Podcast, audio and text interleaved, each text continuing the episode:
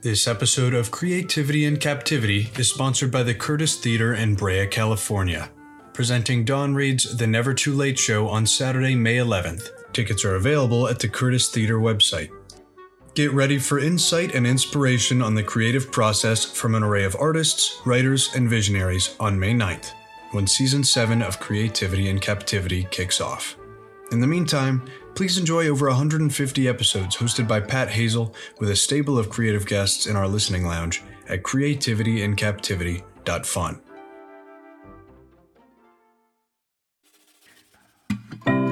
This is Creativity in Captivity. I'm Pat Hazel. Today, we talk writing and story development with a guest that has worked for every major studio in Hollywood. Her career spans both television and film.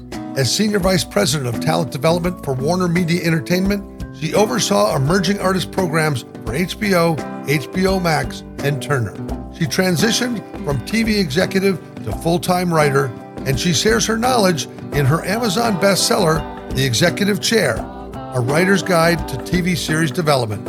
Coming up is my discussion with writer and producer Kelly Edwards. That spark of electricity, a skipping stone that sets you free. You're captive to a mystery, the curse of creativity. La, la, la. Thank you for having me. I'm very excited to be here. Good. The smile, I wish they could see your smile. It's quite contagious. Aw. Well, you came referred by a guest that was previously on, Waco Lynn, a screenwriter that I know and knew through some theater writing and Austin Film Festival. So I love referrals because it usually means the person's super smart, very talented, and full of golden nuggets. So the pressure's on. No worries. I'm good. Did I take you away from your writing today? I usually write from 4:30 in the morning to 8, so I'm clear. After that there's a precipitous drop off in creativity and ability. So I just clean things up and reorganize and make lists for the rest of the day. So yeah, I've already hit my peak. I'm way past my prime today, so you get what you get. Why is your creativity in a state of ready so early in the morning? Now, I'm not a doctor and I'm not a spiritual monk sitting on top of a mountain, but I think it's because when you wake up, you're in that sort of semi REM state still, you're still coming out of it. And there's so much that comes up in your subconscious during your dream state anyway that I think that it's when I feel the most able to tap into whatever that creative thing is feel like that's sort of when when i'm freshest and i really try to capture that in my writing and quite honestly i've dreamt a lot of screenplays. I've dreamt a lot of material and i just come up from my dream state and then i just transcribe it. So i try to make sure that i'm tapping into that as much as possible. You're saying that you're cheating is what? I am cheating. I would hope that there's something more that we're into in creativity than just the slog of you know getting your faces after a period you have to put in there i think that there should be there should be some sort of magic a part as part of this whole process otherwise what's the point if it's just drudgery so i do find that there's this magic time that sort of happens and that 4:30 a.m. I just get excited. I get so excited about waking up and having that. And that's usually when I I wake up and I do a little meditation. So I'm mm-hmm. getting as I'm trying to be as conscious about my sort of moving into my body and having that mental state grounded. Yeah, an awareness. Yeah, things pop. I'm very productive in the morning too, but I think it's because my judge in my head doesn't wake up till about 10. I literally don't bring that to the party. Although there are times when I feel like panic is really, it comes up first. Like sometimes it's like, oh my God, did I pay my mortgage? Oh my God, you know, oh. what am I going to do for rent? There can be that weird, oh crap, I'm, I'm not quite sure where I am at this moment and am I okay? So you got to sort of make sure that you're in a good place. So that's why I think the meditation really helps because it silences some of that horror and just sort of gets you into the into the good stuff.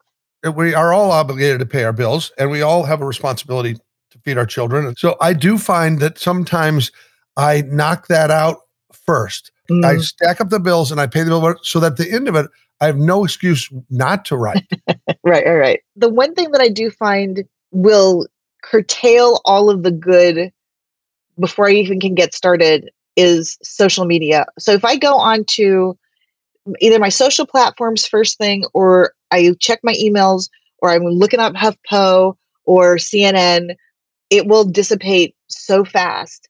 So I have to really push that off and, and resist the temptation to get into it. If eight o'clock comes around, then I'll then I'll check things. You treat yourself. Yeah, I, I will say it is a torture yourself. well, uh, before torture, treat yourself to something. But I do think yes, that the socials are it's sort of a runaway excuse. It's like all the windows are opening and you're looking every direction. When I'm writing and I go, oh, I'll just quick go check Facebook. It's like ridiculous. And you know better. Human beings are self sabotaging. Yes. It's like you can't sit with a cookie jar on one side of your computer and you know a keg on the other and and not be tempted along the way. That sounds you know? so good. yeah. Yeah. And that's in a weird way watching people on TikTok dance stupid dances. It's just commercials that are unnecessary in your writing day. Yeah, I agree with you. I don't think that there's anything good that comes out of checking deadline before you get your own stuff. Like there's just nothing productive about any of that and you'll just end up going down into a spiral of uselessness. The distractions everywhere, it's the devil at your door, where you just really have to focus in on well, what do you want to say today? And how do you want to express yourself? And what do you want to communicate to somebody that's going to be uplifting or or give them a deeper understanding of who you are and the, the world around you. And I think when we are really focused on that, we we do better work. Well, let's give a little bit of context because I know that you have a long history as a TV executive, but you have since authored the book uh, The Executive Chair. And in it, you do offer quite a bit of advice, a quick and deep dive into the entertainment industry and what they can do. So I want to tap your brain without draining you of all your secrets and information about kind of how you did at the time speak to writers and directors who were on the rise, trying to focus them on what is their message, what is their story, because that must have had to be a place that you had a lot of clarity move things ahead as a producer or an executive producer. Yeah, I think a lot of what I did and still do is I listen.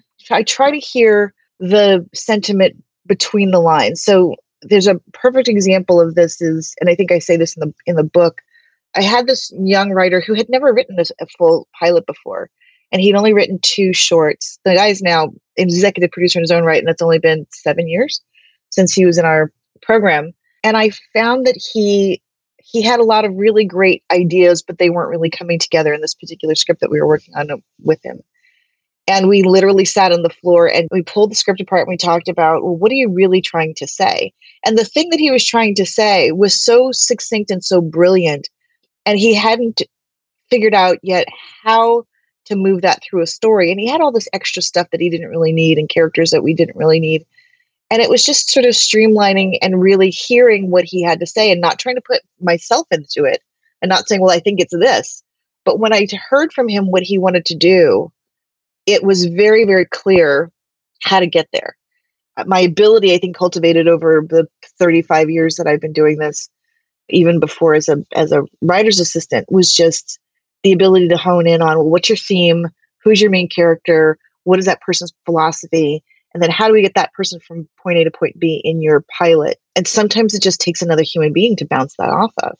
The superpower I might have might be hearing those threads and hearing under you know and i i think also when i when i read a script i can tell from reading a script what is the writer's most important intention like you can tell it in the in the care that they take with a particular scene or a particular character and it's sort of looking for those things that really hits home in their gut and being able to put that help them find that on the page those are sort of the things that i bring to the party what you're talking about in a way is a story therapist Yeah, I think so. A person who they trust enough to tell their intent. And when you talk about, for the listener, when you talk about breaking the script apart, you, you know, you're talking about looking at those scenes individually and figuring out what that character, the why of it, and why does the story need to be told now? Right. What is it that we want everybody to come home with? Because a lot of stuff, I think more and more these days with media driving and how things are marketed, has a tendency to be a lot of hooks and a lot of explosions and a lot of cleavage and a lot of whatever they think is selling overseas because revenue is driving the marketing. Yes. The heart of all of this is that character development and that story. And how is it unique to this particular writer or director? Sometimes they decorate all of it to please all the people they think want this production moment or this right. episodic.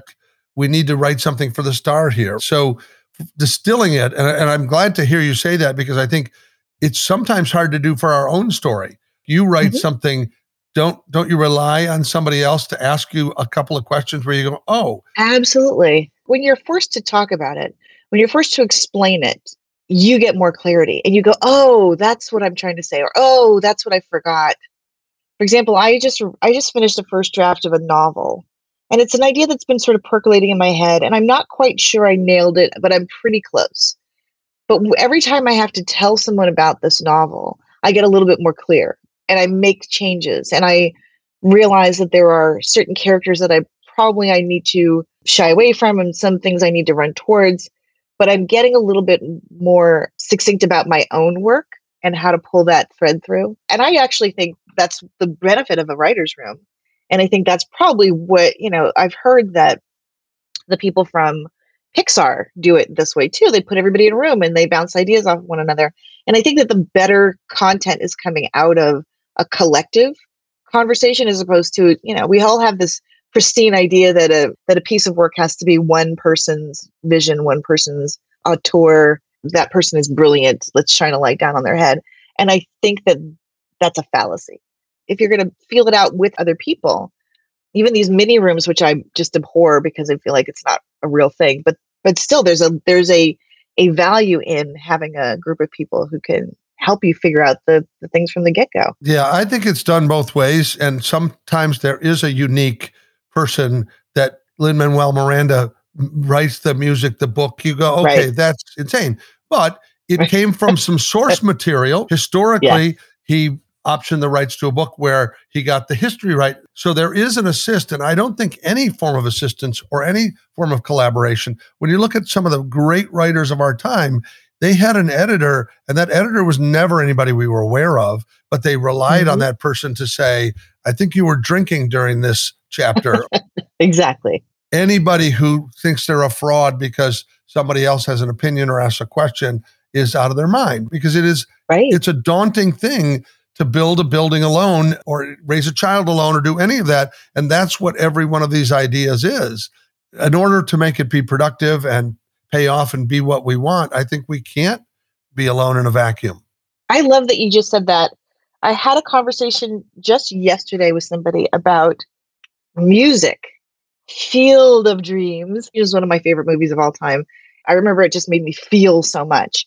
What I thought was interesting is that if you watch that film without the sound or without the score, I don't know that it's as impactful as it is with that score.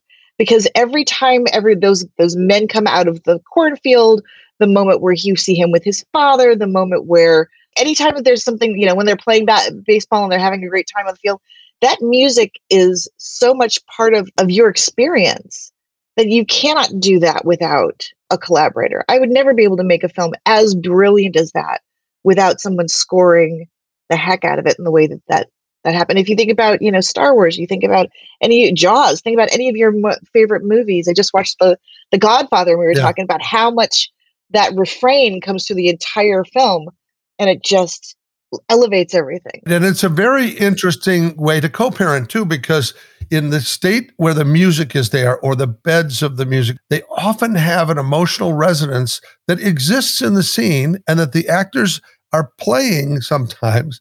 But it it's the prompt for us to say whether this is comedic or whether this is tragic or how what we bring to the party. And it is an emotional layer that's added to the writing. They often need the writer and they need the filmmaker to give them all those images. We've had a couple of film scoring folks on here. We had a cellist named Jen Cornell, and she loops films with cello live, you know, watching them go. It's amazing to me that it's very intuitive to her. We played a little game where I described a story scenario and she translated it into cello, like right there. Wow. Yeah, it was wild to me. And I don't even know how that part of the brain operates, but you need partners like that to succeed in the on the other side of it. I learned that a little bit in writing a musical with someone, and I have no musical talent whatsoever. I know how to write the book. I can share in writing the lyric, but the it's just some kind of weird wood nymph that's makes up the music. My case, there was a partner there who was doing that, but it changes everything. I think it's the same with uh, visual art sometimes when they put them in the right location. That Field of Dreams location, by the way, is still there in Iowa. You can go wow. to that field where that house is. They've built a big stadium much further out in the cornfield, but uh-huh. it is a pilgrimage for fathers and sons and mothers and daughters to throw the baseball around. Wow. Just like they say at the end of the movie. Yeah. People will come, Ray. But it blows your mind because you have that same emotional feeling as you're driving up to it.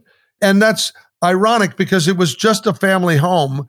It was like the location became the symbol of the movie, which becomes a symbol of that connection to the baseball or childhood. And I love those right. moments. I love those moments where art imitates life and life imitates art. We begin to realize, hey, this is all theater. Mm-hmm. Everything we're doing is a form of theater because as writers, we're observing people at a dinner table. We're observing a crisis in a community. And that inspires the drama we're writing essentially and trying to be as authentic and get it right as we can. I mean, that's what's interesting that in theater, just as in life, the curtain goes up when you're born and it comes down at the end of your life, and the rest is a play. right. Let's hope it's a long play. yes. And you hope it's cast right. if you're a good central character, you want to run into less and less bad guys along the way. True. I did hear someone say at one point, they said, You are the star of your own movie, essentially. And if you don't like how it's going, then you can fire the director, change the narrative. Yeah. You know, this is all about you, which I think is a brilliant analogy. C.S. Lewis said that you can make anything by writing because you and I are writers, we kind of understand that. People who aren't writers don't understand that they do have control. When we talk about writing the narrative of your life, you can look out one window or the other. You can take a left on a street you're walking on. You proactively can make a dramatic change to every moment in your life by making choices that writers make every day.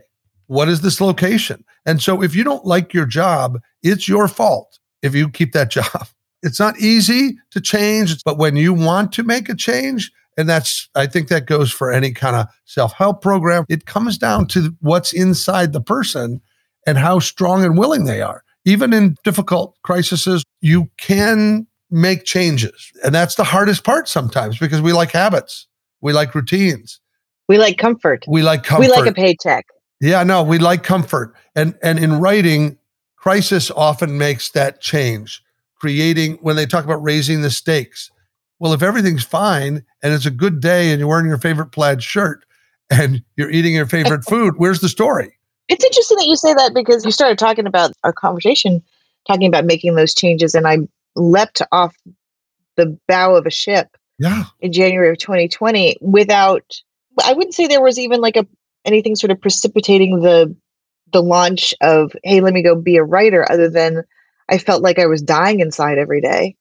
And I think that sort of got to a, a nexus point emotionally. It wasn't like any that there was no one pushing me out or there was no bad guy hunting me down, but there was an emotional drive of, okay, I'm done. Let me do this other thing that's calling to me so strongly that I need to do this. And it happened very, very quickly. I, it wasn't like I was looking to make a change.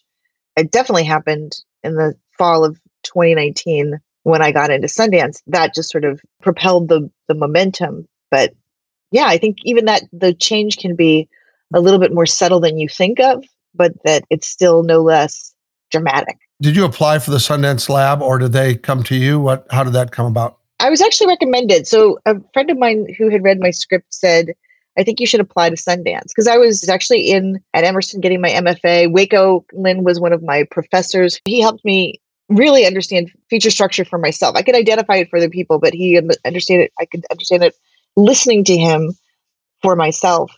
But part of the MFA program was they were saying we need you to apply to contests and fellowships, and I think it was just part of their ritual of we want you to get your work out there.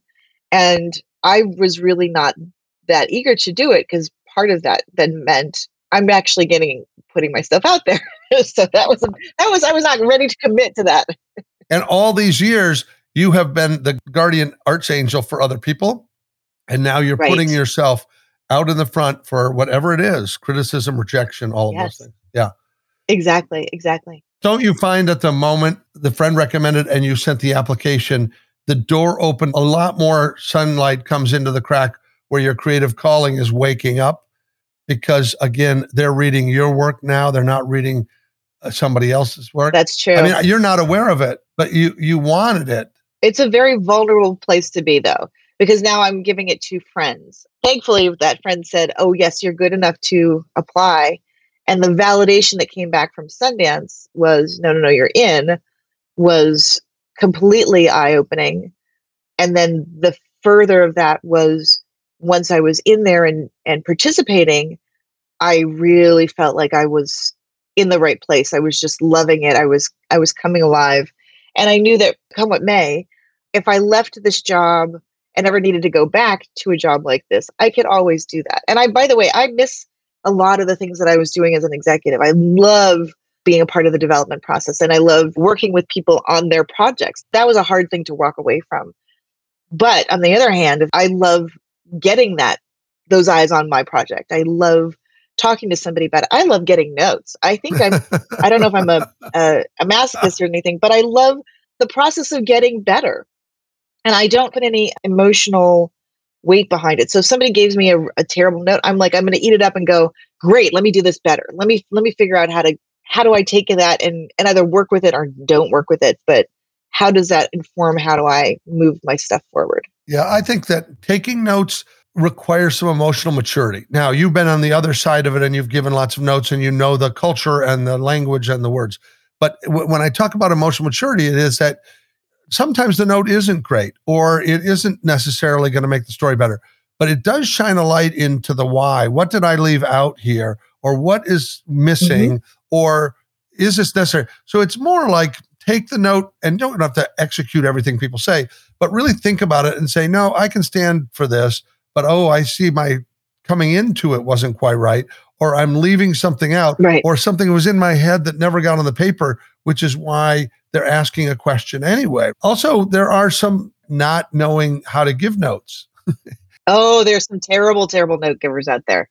Yeah, but they have risen to a place that they have a position that, that their opinion matters and they've taken a quick course and they know how to say, you got the cat up the tree, throw the rocks at the cat, but they don't really know enough about it to be giving that kind of note. And I found myself in those seats where I leave so frustrated. I'd take the notes and I'd say, hey, would you mind dashing those up and sending them over for me to review? And when they're rewriting them, they Mhm. see the contradictions and they take stuff out on their own. They start to self edit that or they send them as is. And I say, it's interesting. I'm confused how number 17 and number two are complete opposites. And they'll go, you know what? Forget both of them. That's what they'll say. they'll edit their own notes. But but it took a moment of understanding a system to make them to be accountable to their notes. Because people spitball in a meeting all the time. Yes. What if we moved this to Spain? What if we made you a bullfighter? You, you're like, well, Right. that's not the same sitcom in the Midwest I was thinking of. Exactly. At a certain point, it was like everybody wanted a talking dog. I don't know if you remember that, but that whole thing. You're right. You have to have them be more specific and more succinct and realize that you don't have to take anything, everything that they say. I had a conversation yesterday with someone who was talking to me about comedy. And I realized halfway through this conversation that their version of comedy and my version of comedy were very different. They love broad, really broad, jokey, sketchy, 30 Rock, Goldberg's kind of comedy and they were talking about Malcolm in the Middle being grounded, and I was like, uh, I don't know. I think it's a little heightened. The comedy that I was talking about, which was why we were having a, a big disconnect, was more cerebral, more about language. I tend to lean into character and not into sketch, but I do value and understand the sketch, and so I can understand what they were saying. I think there's a disconnect too sometimes on what works on the page versus what works on its feet. And when you've got a really great actor, what you can do with the physical part, which I think the physical and the the facial, I love to lean into those things, those little moments. And so yeah, you can have a huge disconnect just even on the understanding of what that note means. Yeah, the raise of an eyebrow can replace a punchline many times. Exactly. Sometimes an actor is so good at it that you rely on their delivery ability, rather whether it's an eye roll or something else. But in order to get the leadership behind that, tone makes a huge difference. It is nuanced. It is there are many things that I have not found funny in reading a script. And then I watched the show and I went, I really missed what's going on there. And then there's many times that I think there's just too many punchlines in here. It doesn't feel realistic. Not everybody is the quick witted person that gets to shoot everybody down, but writers delight in doing that. And so sometimes they feel like you're thinning it out. But the fact is, is that what's under the structure, the armature, is that we need this emotional story to work. We don't need this one joke to work. And comedy writers have to really learn structure to be secure because otherwise they're counting three jokes on a page, five jokes on a page. This is hilarious. It's wall to wall jokes.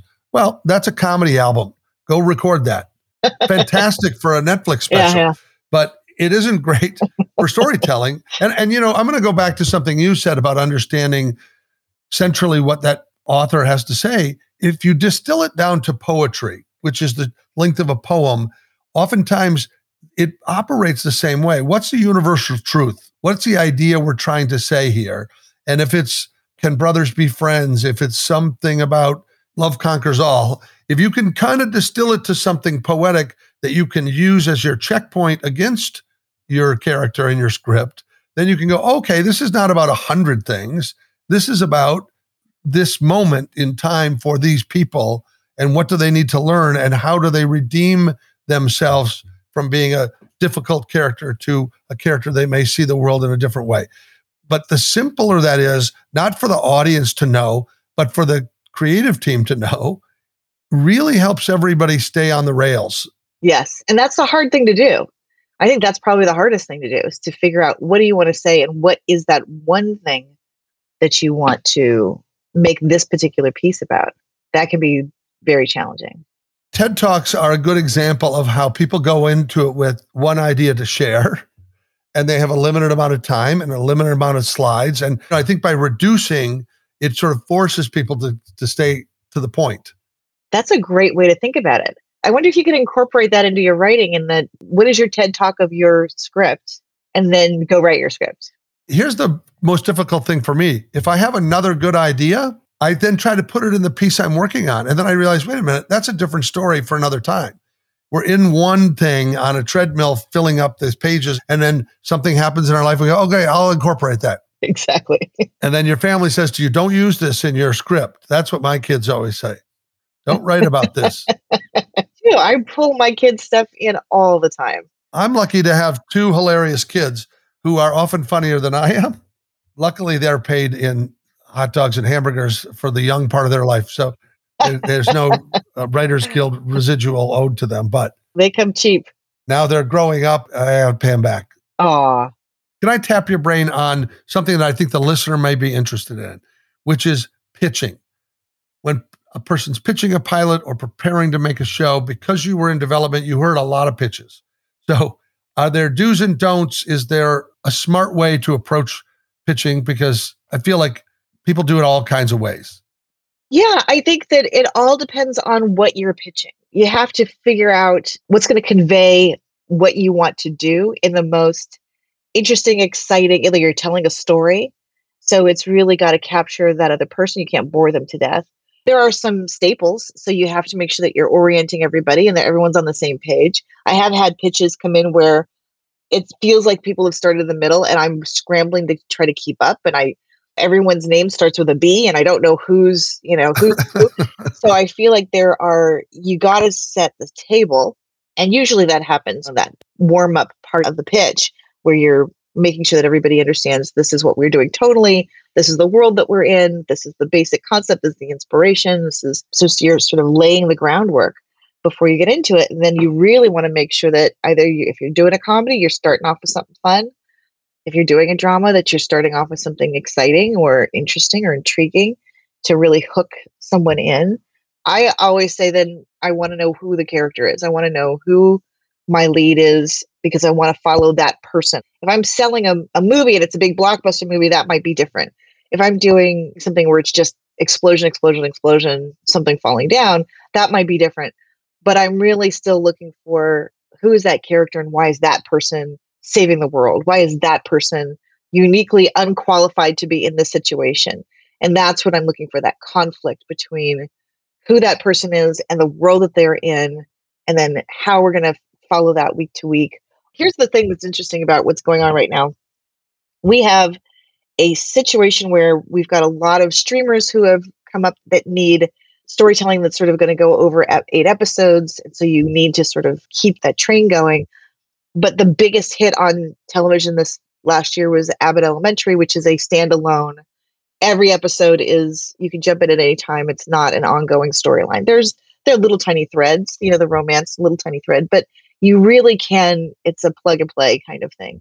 So so people are trying to figure out well how do i get an audience but then if i'm going to do a comedy how do i uh, how do i keep people coming back and that's character it's not necessarily about following the who did we kill this week? Or i should say who did we kill over the next eight episodes? So i think we're in this really weird place where people are still trying to figure it out. So the pitching is going to evolve right now. And i think whatever is going to sell your show or sell your your movie you only you know that. And you're going to know that based on again what you said what are you trying to say and who is who's the vehicle that's going to try to say this? So i do feel like there are going to be certain things like the pitch decks that are coming up those may or may not stay if we go back to in-person meetings i don't know that you're going to bring a pitch deck and quite often i do think that we're going to have the virtual world for a while but i do think it's going to be a combo and already i'm meeting more people in person we're going to have some growing pains for the next couple of maybe a year before it all gets sorted out. And in the meantime, the bigger part of pitching really has become how you're packaging it. So, what are you bringing? Are you bringing IP to the party? Mm. Are you bringing an actor or a director? Has this been an audiobook before? Has this been a comic book before? And I feel like some of those pieces are also right. going to be helpful in getting yourself over the hump these days. What gives you the clout to be the person uniquely poised to tell this story. That's usually why you're trying to bring something proprietary to the party, which is this is an original idea. This is my life story. This is the actor that I attached that's going to sell the tickets. Whatever that is, it's sort of trying to stack the deck in your favor. But I think at the core, yes. we would agree that it is still that original, unique idea that can grab their attention in a short description that says what well what happens if an 8-year-old is a secret spy in charge of the world where we can go oh that's weird but he's late for school but they need him to go to work the government job so people go oh that's a conflict i can figure out I think it's two things. I think you're absolutely right. It's the idea. It's it's going to be the idea and how you tell that idea, and it's a practice. So you have to practice, practice, practice, and pre-pitch it because you don't want to go in cold to a pitch with somebody who matters. But then it's also on the other side of that the relationship because you may not sell this piece. It may not. They may have have something in in the works already like it, but you're trying to get back in the room. So the relationship and pitching yourself becomes the other part of that pitch. And usually that's the part that, that you're going to start with is, hey, this is who I am. Let's chat up. Let's start a relationship then let me give you my pitch so that at the end of this pitch, regardless of whether you buy it or not, we're going to be in each other's lives for the next 40 years. So let's start, let's start that relationship today. I think the best advice I ever got going into a pitch was one word, and that was listen. Oh. Which is very interesting because the nature is that you think, oh, I'm going to get everything ready. I'm going to talk. I'm going to get the story right. I'm going to tell them everything. But while you're pitching, while you're telling the story, if you watch that room, if you watch how people respond, if you see where their head turns, because sometimes you're pitching to a person that says, We already have everything in that demographic, or we've done something like that. They tell you a lot, especially the first things they say when they go, Oh, that would be great, but we already greenlit two things like that. Then you don't defend your thing. You say, Oh, interesting. My question becomes, Where's their missing programming for you? And then you're in the listening mode and they begin to tell me, hey, we need a, a brother comedy that takes place in a whatever. We're kind of shooting for this demographic. And you go, you don't say, I've got it in my hip pocket. You say, oh, that's interesting because I've got something I'm working on. Let's revisit this since this doesn't work. Like if you want that relationship to go, right. It is not selling. Yes. It's really listening to what problem are you solving in their programming because you're not aware of everything on their network or in their file cabinet or that they've put money down on. Or that they've tried and they hate it. Yeah, you don't have all that information. That's right. That's right. That's why that relationship is important. Yeah. Tell me if you had a favorite pitch from a team or a person for a project that didn't make it to the air. You thought this is a brilliant thing and I don't know why it didn't go. Do you do you have anything that you remember being like turning you on in a way? Yeah, there are actually two things. One was a comedy that I laughed so hard. I don't think I'd ever laughed so hard in a pitch before. I was at UPN at the time. I'm trying to remember who the writers were. I can see them. Uh, it was a team, and it was just the silliest, funniest pitch. And we actually bought the script, and I was told that I was going to be able to pick it up, and my boss didn't let me pick it up at the very end of the day. And I thought it was Oh, hilarious. And I will tell you, there was a there was a scene. I'm going to have to try to figure out my memory banks on this, but there was a scene that was just when you talk about broad, it was the broadest idea, and it was hilarious. But it was about the guy was in he was doing his laundry. He'd forgotten that he had a candy bar in his in his underwear thing. He was doing his whites, and the girl that he of his dreams is is folding her laundry there, and he pulls out this his whites, and the candy bar has of course ruined his his tiny whiteys, and I just laughed so uproariously. And when you read it on a page, it was so funny, and I wasn't able to pick it up, and I was just brokenhearted. I will say that was probably one of the funniest things. But I, you know, as a comedy executive, the best job in the world is being able to just people tell you funny stories all day. All you do is laugh. So it was an amazing thing to do. Then there was this pitch that two writers we ended up doing a show together. They were doing a pitch. It was a very long pitch, over 20 minutes. It was the pitch that you don't want to do for over 20 minutes, whatever. And it was to CBS and it was a murder mystery. And it was so beautifully told and so creepy and so harrowing. And essentially, at the end of the pilot, they kill their protagonist. This girl that you think is, and they kill her in a spectacular way. And I just thought, oh my God, this is great. And then you pick up another, the side character, this, the number two, becomes the protagonist for the whole series. And I was like, that's genius. And I guess Lost was supposed to be like that, but that, they didn't do it on Lost. They they kept Jack around. But I thought that Right. was such a compelling piece. What was so great about it is at the end of the pitch, which again was a long pitch, the CBS people were like, well, we want to know who did it. Because there was this whole thing, like a whole 13 or 22 episode arc. I think it was 22.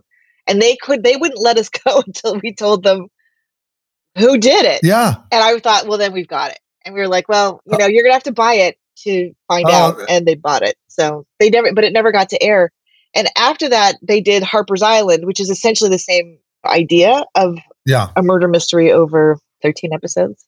That happens a lot. I mean, there's a lot of stuff where there's parallel discovery and things are going on in the universe that only somebody gets up on the mountain sometimes. But but it is hard when you do a pitch. I remember Right. doing a pitch with a partner, Columbia TriStar, and it really was a brother comedy, and there was a dad. It was based on a play we wrote, and we only referenced a couple of women in the story because it was a play and we had limited characters on stage. Like they referenced an old girlfriend or they referenced something. But anyway, we pitched this screenplay, which is really about these brothers healing their relationship over time. And the executive asked the question, who gets the girl? And we go, what, what girl are we talking about? Like, like, what are you talking about? It's like, well, how do they feel about women after the this happens? And it was the weirdest question. It wasn't until after that we found out that this executive had greenlighted Tootsie or something, and it was the question they asked about Dustin Hoffman. How does he feel about women when after he's been a woman? Which makes sense, but he was using the same question Oh. about these two brothers, and so like we were so confused. I have a note from 20 years ago. How does he feel about the woman? Well, here's the thing: when we came back to pitch the next time, we introduced a girl in between the brothers, which I did not like. I didn't like the idea that two brothers competed for the same woman. I felt it was tacky and tough to push. But I said, what if one brother took her to high school dance and it was kind of a young thing. And then many years later, the other brother meets her and there's been a long time between. And so Yeah. we did that for the pitch. Since everything they wanted was a love triangle, which is a very restrictive situation. And so we get to the very end of the pitch and we say, well, the beauty is two of the love triangle come together. Like, who gets the girl? Who gets the girl? We go, no, the brothers get each other. They think their relationship, Ah. and it's the exact same thing we pitched Yes, much earlier right. without a girl. Yes. but right, right. Sometimes you have to speak their language to get them to listen. Yes. I have a terrible, similar story, but a terrible story. I'd pitched, we'd gone to a writer, really, really funny guy. He had a script idea. It's sort of like Home Alone, but in a mall and a mother daughter thing. And it was just a great pitch. Wonderful. We took it into Paramount, and the Paramount executive, she goes, So did they close the door? And we looked at each other. We went, What? Apparently, somewhere in the pitch, he had said, They go through a door. and, and this person was hung up way back at the beginning of the pitch on did they close the door? And i just went wow we just went to a whole nother multiverse of crazy. I'm like yeah yeah the door was closed. It was closed all along. The most obsessive compulsive listener ever. exactly. Right right right. The door was closed in so many figurative and and actual ways it was crazy Well, let's talk about your book, The Executive Chair. So, did you read this pre pandemic or when did you write the Executive Chair book? I'd had a couple pages of us two different books on my computer for a while. One was about diversity, one was about writing. And I ended up getting the book deal in July of 2020 through it's always a series of of fortunate events this time where I was doing some mentoring for the Rockbirdie retreat, which is, you know, these virtual things and you have you know a bunch of people come in and, as mentors and some people who are writers who want your sage advice. And one of the mentors had written a book years ago for michael Wiese productions and she said i think there's a book in you. Do you mind if i connect you with my publisher? And i said sure that'd be great and when we spoke he said you know no one's ever written a book about development from the executive point of view. And i laughed at him. And he's like just do me a, a little sample. He actually asked me to write the hardest chapter and i wrote the pitching chapter. And he a week later gave me this book deal. And i was off to the races. So at the second part of during covid i wrote this book. And i was living up in montana. I still do live up in montana half of my year and it was super quiet and i was alone and i had plenty of time to put things down on paper and the goal was to give people the information that I feel like I kept getting questions for every time I spoke at an event or a seminar or whatever it was. They were always the same questions, and they're very basic questions. But there's all all this information that, as an executive, all of my friends we all know all of this information, but we don't ever impart it. We don't ever. We're sitting on panels. We're not talking about this. We're talking about our company usually, and just sort of registered for me for me that there was no reason for us not to have this open dialogue. And the more people who come into the tent, the better. The better our content is, the the better we are at just elevating the conversation overall. So I just put down those thoughts, and I said, you know, and this, by the way, the book was was bigger than it is now. I had a whole sec- a section on writing the comedy script, writing the drama script, and then I thought that's not really my place let me leave that to the Blake Snyder and the Save the Cats or whoever it is who wants to, you know, Manny Basanese, who just wrote a great book about comedy. I just felt like I needed to stay in my lane, which was let me talk about the the major pieces that will help you get in the door and what the executives are thinking. So it's really about the mindset of here's what's going on in their minds and this is why we don't return phone calls and this is how to approach this at an event and this is why we do lunch and this is how to have a successful meeting and this is how what we're thinking when you're pitching so that if you know that a little bit more you'll be able to get a little bit farther than you would if you hadn't. And the other part of the reason that i wrote it is that i deal a lot with or d- did when i was at hbo and other places with people coming in who are desperate to have their dreams realized And this business can seem so forbidding and so insular. But all of us are outsiders mm-hmm. who are now insiders. Everybody who's part of this company town, we all believe that we're outsiders. In some way, we never feel like we made it. I'm assuming that maybe even Jerry Bruckheimer feels like, oh, I still feel like an outsider. what do I have to do to prove how many helicopters with film cameras on it do I have to have? Yeah, yeah. There may there, he may he and Dick Wolf might have it uh, okay, but I think for the most part, this is a realization I came to just recently. I've had a very good, healthy career. I've done a lot of programming that people still come up to me and go, "Oh my God, you're part of that show, that part of that movie, whatever it was." Oh my God, it was it was so important to my life, and it never occurred to me that I was part of that narrative. And yet I go, yeah, I picked really well. I still pick really well. Like I picked every almost every single person who went through the HBO Access programs. They're killing it right now. Claudia Forestieri just launched her own show and I think got the second season pickup. And she it's called Gordita Chronicles. And she was in, I think she might have been in my 2017 program, I think. Okay. Writers program. So and the people are executive producing, they're directing, they're just killing it. But I never really owned it. I never really owned that there there was that I had a piece of that to celebrate as part of their narrative. So I think we always still feel like we are on the outside looking in. Like you've never really made it. Or if you've made it, you made it for like a minute. But I would also lend back to you the notion that by putting that in the book, The Executive Chair, you're creating a manual for a lot of people who will never see the inside of that executive office to have another form of access. Unless you're like grown within a company, oftentimes you don't get the first clue of what's happening in there. So we're right. not changing the leadership. And that goes for gender and diversity because it's only people that are picked from being a writer's assistant to being an executive assistant to being a producer to being an associate producer, right? Those are the only people that get to go into the funhouse. I think that the more people know, the more they take the fear out. And just as you said, not only are we all outsiders, nobody knows what they're doing in this business ever. Right, right, right, right. They learn and you start to solve problems, but it's kind of like a choose your own adventure industry, yes. which is you must be present to win. Uh, and you right. have to move towards the epicenter of the of the earthquake. So right. you can't be in Topeka in a shoe store and become the top of the network. You have to get over there. You can write a screenplay while you're doing that. But if you're doing that, you want less shoe store hours and more writing hours. I mean, you said you took the deep dive off the executive board into the writing side, but you had been writing and story structuring and doing all that all the while.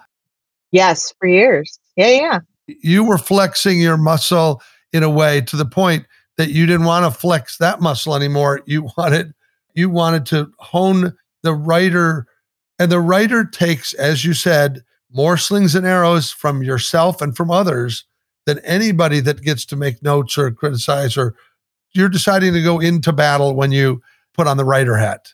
Yes, exactly. And I think the important thing is you can't lose heart because we can get very, very down on ourselves. And I wanted to make sure that people felt encouraged because you get somebody in who may be okay, but not great. A year later, they're great. This is a place where, of evolution. And this is a place of a relationship can ha- be the, the difference between you getting that job and not getting that job. There's no one in this business who's any smarter than anybody else. So I do feel like there's what I don't love is the idea of a closed door. And I think that we're now in an uh, in a, in a universe where you can go around an agent, you can go around a manager, you can find those own your own relationships. You could find a really great, interesting, off the beaten path form of representation. There's so many different ways to get in and to develop yourself more so than we ever had before. And people are now looking for who does have a great TikTok or interesting Twitter thread, thread or writes those really funny articles or does those plays off the beaten path or writes those novellas. So your creativity can explode however it needs to explode out of you and someone will be looking right. for that and then you you have the ability and the option of as you said choose your own adventure so i just this week i was i had always really wanted to write i had an idea and i wanted to write it as a play and I started writing it as a play. And guess what I figured out? I figured out that not only does it work as a play, I'm super, super excited about it as a play. And I ended up putting everything else that I had on hold because I was looking at this piece of material and I'd actually written it as a screenplay originally. And I was like, I didn't love it as a screenplay because in my heart it had been a play. And I think, regardless of what happens financially, success wise, or whatever, I'm doing this play. Yeah. So hopefully I'll be able to put it up. You can, don't even say hopefully, you can produce a play. Yes. And sometimes it's hard to produce a film if you have a film. I will tell you this because I went this route myself. You can produce a play and you can have an audience enjoy it. When executives and people see an audience responding to a piece of material instead of reading pages in, a, in their office then it sets a fire. There's a competitive nature to this industry. And if somebody says somebody else went to the play and they saw it and they're looking at it like the energy behind that and what you do own is you own the rights to the play so if they want to do the movie based on them it's just another way to go that's a different form of pipeline. And people go, well, that's a lot of trouble. Not really, because you get to birth the baby, you get to raise it, you get to see how it's working. Right. Every night you do the play. And nobody can tell you, nobody gives you notes if you don't want it. You could do whatever you want and no one stops you. Jack Kerouac reminds us then when writing the story of your life, don't let anyone else hold the pen. yes while you have control of it, again, this is your first draft, this is your play. There are certain things we can hold on to for before we start to enter the world of everybody getting their hands on it. And that's when you want to perfect it and you want to make it bulletproof because then you get a decision of whether you want it to be adopted by a company or somebody or you want to raise it yourself. Exactly. By the way, let me say, well, I had listened to your conversation with Carrie Leiser, and Carrie talks about how she put up her piece as a play. She had a reading. I was at that reading. Oh. I remember that reading. And I brought her in to have a meeting. I don't remember what the it must have been can't remember where I was, Fox or UPN, but I remember that. She hadn't done anything before. And I thought, oh my God, this girl is brilliant. Yeah. So you can be you can be discovered for sure. Well, I'll be sure to remind her to listen to this episode for that shout out. and her book is great. Yeah, she's got a great book of essays. James Baldwin, he says, you write in order to change the world, knowing perfectly well that you probably can't, but also knowing that literature is indispensable to the world. The world changes according to the way people see it. And if you alter even a minimal amount of the way that people see the world, then you can change the world. We have to remember that all these efforts in our writing and in our speaking and our putting it out there is impacting the world. Absolutely. I think the world of you for really taking the guts to stop tandem jumping out of the airplane and and jumping out on your own and letting the troops below take shots at you. But it's really, really rewarding and going to be a big part of your legacy that you made this late life career change. Good. I hope so. I and by the way, I will say I disagree with Baldwin. I would say yes, probably in the large scheme of things, there may be some way where you feel insignificant that you you may not have changed it. But I think there's so many examples of books that have completely changed how we talk to each other. I mean, we still quote Shakespeare. Uh, we still quote The Godfather. You know, keep your friends close and your enemies closer. Leave the gun, take the cannoli. I don't. I, it just there's so many things that just impact our culture, and then we internalize that. We utilize that. It becomes part of our modus operandi. And I think recently, if you saw everything everywhere all at once, and you see the impact of how many people it is fundamentally, almost on a cellular level, changed. When I watched that movie, I was like, that's my relationship with one of my daughters. And it was so impactful for me that I went, I now understand her so much better. So that relationship fundamentally changed between me and a child, which then I can then take that. Yeah. She can take that and we can have conversations about that relationship. It's going to change. It's going to cycle. It's going to like, like a tornado move across the universe in ways that we don't necessarily know. So I do think that those words, I think his words have, have impacted so much of my being. Sure. That yes, he's changed a human. That means he's changed the world. So I think he's he underestimated that. But I think that's what he is saying because he says if you alter it even a millimeter, if a small amount of change that you make impacts somebody, then you are indeed changing the world. But it's it's laid in his quote. Yes, yes, yes. I think you've said it succinctly. Is there any advice you would give a young writer or director or somebody who aspires to see their vision come to life? Yes, two things. Number one, nobody knows nothing, as we said before. So don't ever think that you are not equipped. I do think that there are a lot of people out there who who think, "Oh, I need more information. I need more. I need more research. I need more whatever." And so we get into this spiral of of acquiring information that never really is going to move us forward as much as we think that we, you know, you can sort of spiral into that world and not move yourself forward. So I think that's probably a number one a don't. So do move yourself forward. Don't get caught and thinking that you're not as good enough to do it. And the other thing is just keep at it because how you are today is better than you were yesterday. And then tomorrow you're going to be better than you are today. And this is a cumulative activity. Writing is something that you evolve and you become better at and you become more succinct. Your ability to express yourself becomes just better and better as you go along. I wrote this novel over the last eight months. It was actually a year long process. And I can see when I look back at page one to page 250, I'm so much better now at my prose in 80 to 90,000 words, whatever it is that I put on the page, than I was at 1,000 words. So I know that my next novel will be better than this last one. This was my yeah. starter but I'll go back in. So it's a it really is just a process. And if I can get better over the course of a year in something that I had never tried before, so can we all. Because I'm no smarter than anybody else. I just do the work. So just do keep going, keep moving. And I'm going to encourage folks. Is your website kellyedwards.co? Yes. Co? Okay. I'm going to encourage folks to go to the website to take a look at your book and just to keep an eye on you because your next chapter is going to be very interesting. Oh. I thank you, writer and producer Kelly Edwards, for being our guest today. Thank you so much. I love being here. Thanks for joining us today. Take a moment to subscribe, and we will hold your seat for more creative conversation and a weekly spark of inspiration. Our show is produced by Sweetwood Creative with sound editing lovingly provided by Delilah Lovejoy.